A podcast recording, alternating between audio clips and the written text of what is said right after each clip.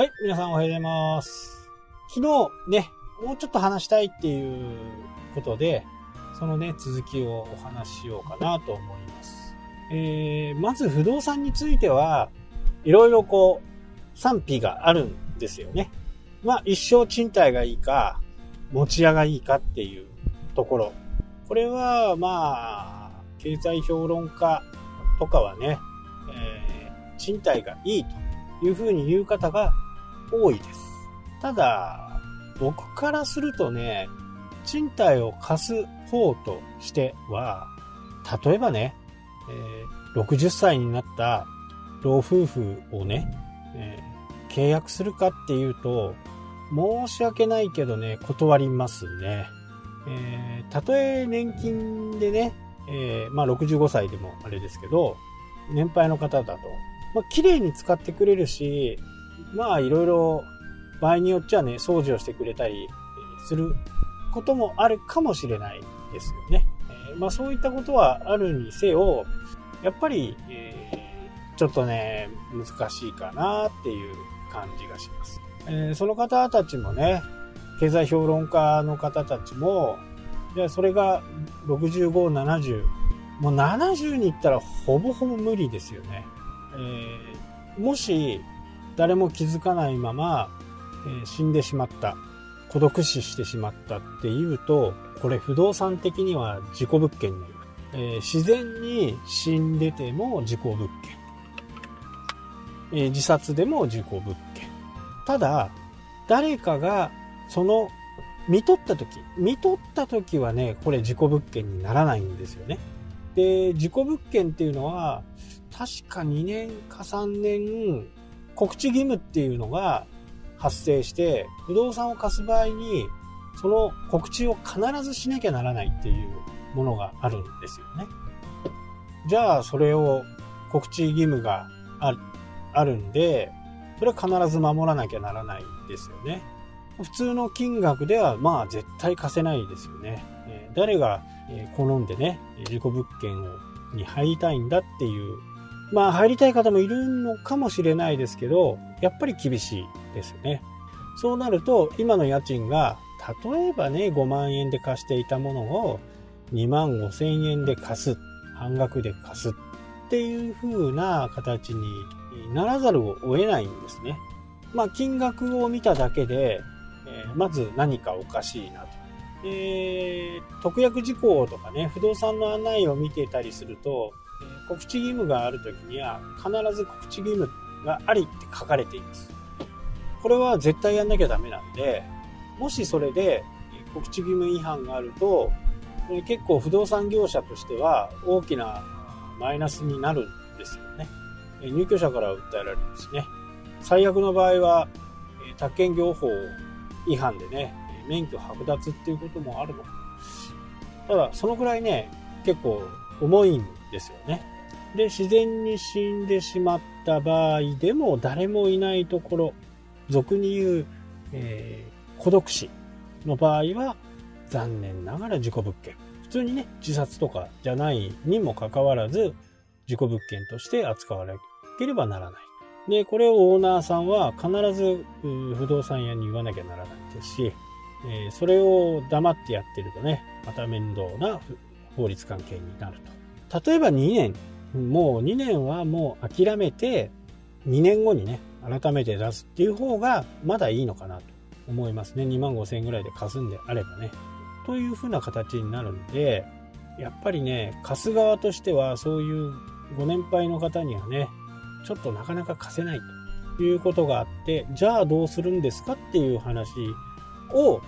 持ち家派の人はね、言うんですね。やっぱり、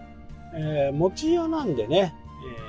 えー、そこを自分の子供たちにね、相続するのもありでしょうし、たとえ会社をね、クビになったとか、えー、定年までしっかり勤め上げてね、定年後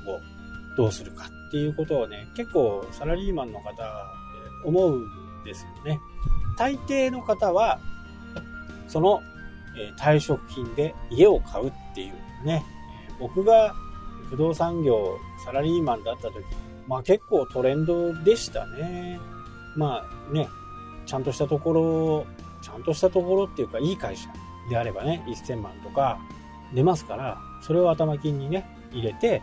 えー、残りのせんなんびゃくまんをコツコツ返すという風な形かな。でも社会情勢がね、えー、今回のデジタル通貨にしても本当にどうなっていくかわからない中で、やっぱり家がないっていうのは結構マイナスじゃないかなって思うんですよね。でもし借りるんであれば貸し主もバカじゃないんで、普通の方だったらごまんえんだけど、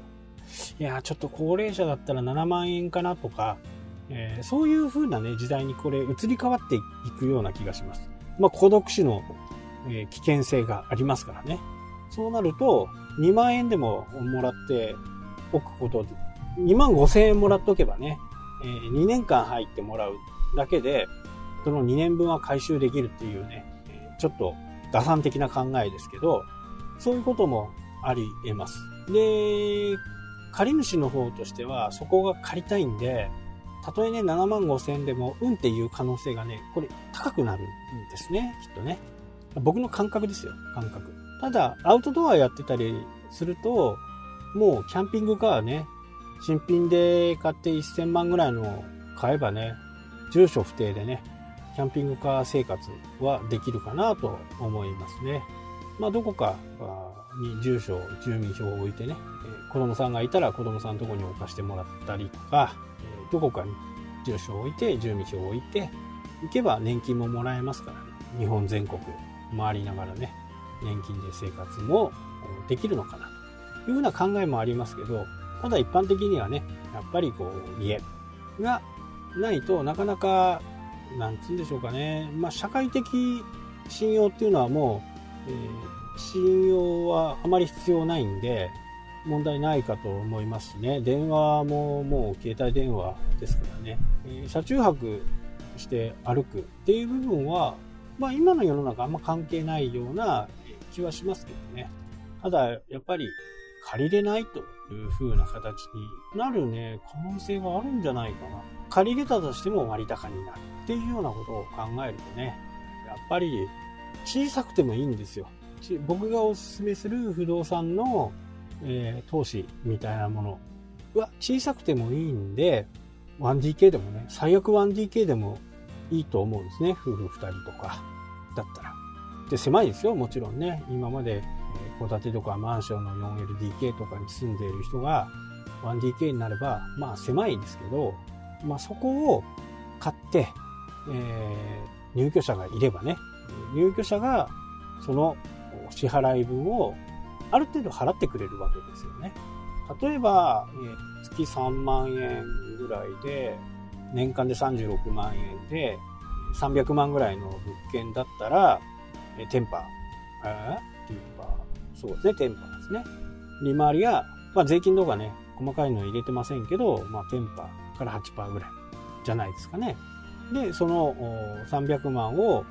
まあ、ひゃくまんぐらいはね自己資金に入れて、にひゃくまんぐらい借り入れを起こしてね、じゅうねんごねんだとね、えー、もう家賃が入ってその分スルーで銀行という形ですけどね。なので管理費とかその辺はちょっと足が出ちゃうかもしれないですけど、そういう投資をしておくのがいいのかなと。で、賃貸人がね出てった時は、まあ近くの最寄りの不動産に頼むとか、まあ経費はちょっとかかっちゃいますけどね、リフォームしたり、えー、壁床天、まあ、床はどうかな、まあ壁天井はちょっとクロスを変えるぐらいで、あとはね、あのー、本当に綺麗になりますから、汚れたものがね落ちないってほとんどないんですよね。ただうまく処理できるかっていうところはねあるんですけど、クロスなんかをね薄いクロス使ってると、まあ、ゴシゴシやったりするとねカビカビが剥がれたりきたりするんで、その辺はね考えどころなんですけど、まあクロス変えるだけでもね随分変わりますし、床をねしっかり補修して、ほぼほぼフローリングだと思うんでしっかり補修してねワックスかけたら本当に綺麗になります。そうやってね、えー、自分たちがもしその家から出る時があった時、には、まあ、本当の住まいみたいなね、最終的にはここに住もうっていう。まあ、僕からすると、かな 最, 最後のバックアップみたいな感じですね。で、ごねんも経てば、支払い終わるわけですから、プラスいちまんえんとかね、いちまんごせん、にまんえんぐらいで、それが手に入ると。まあ、税金とか入れてね。一番いいのは にじゅっパーセント ぐらい回る物件を買えば、多分手出しはないです。で、じゅうねん、ごねん、じゅうねんで支払いも終わって、あとはね、払っていくのは管理費、修繕積立金、固定資産税。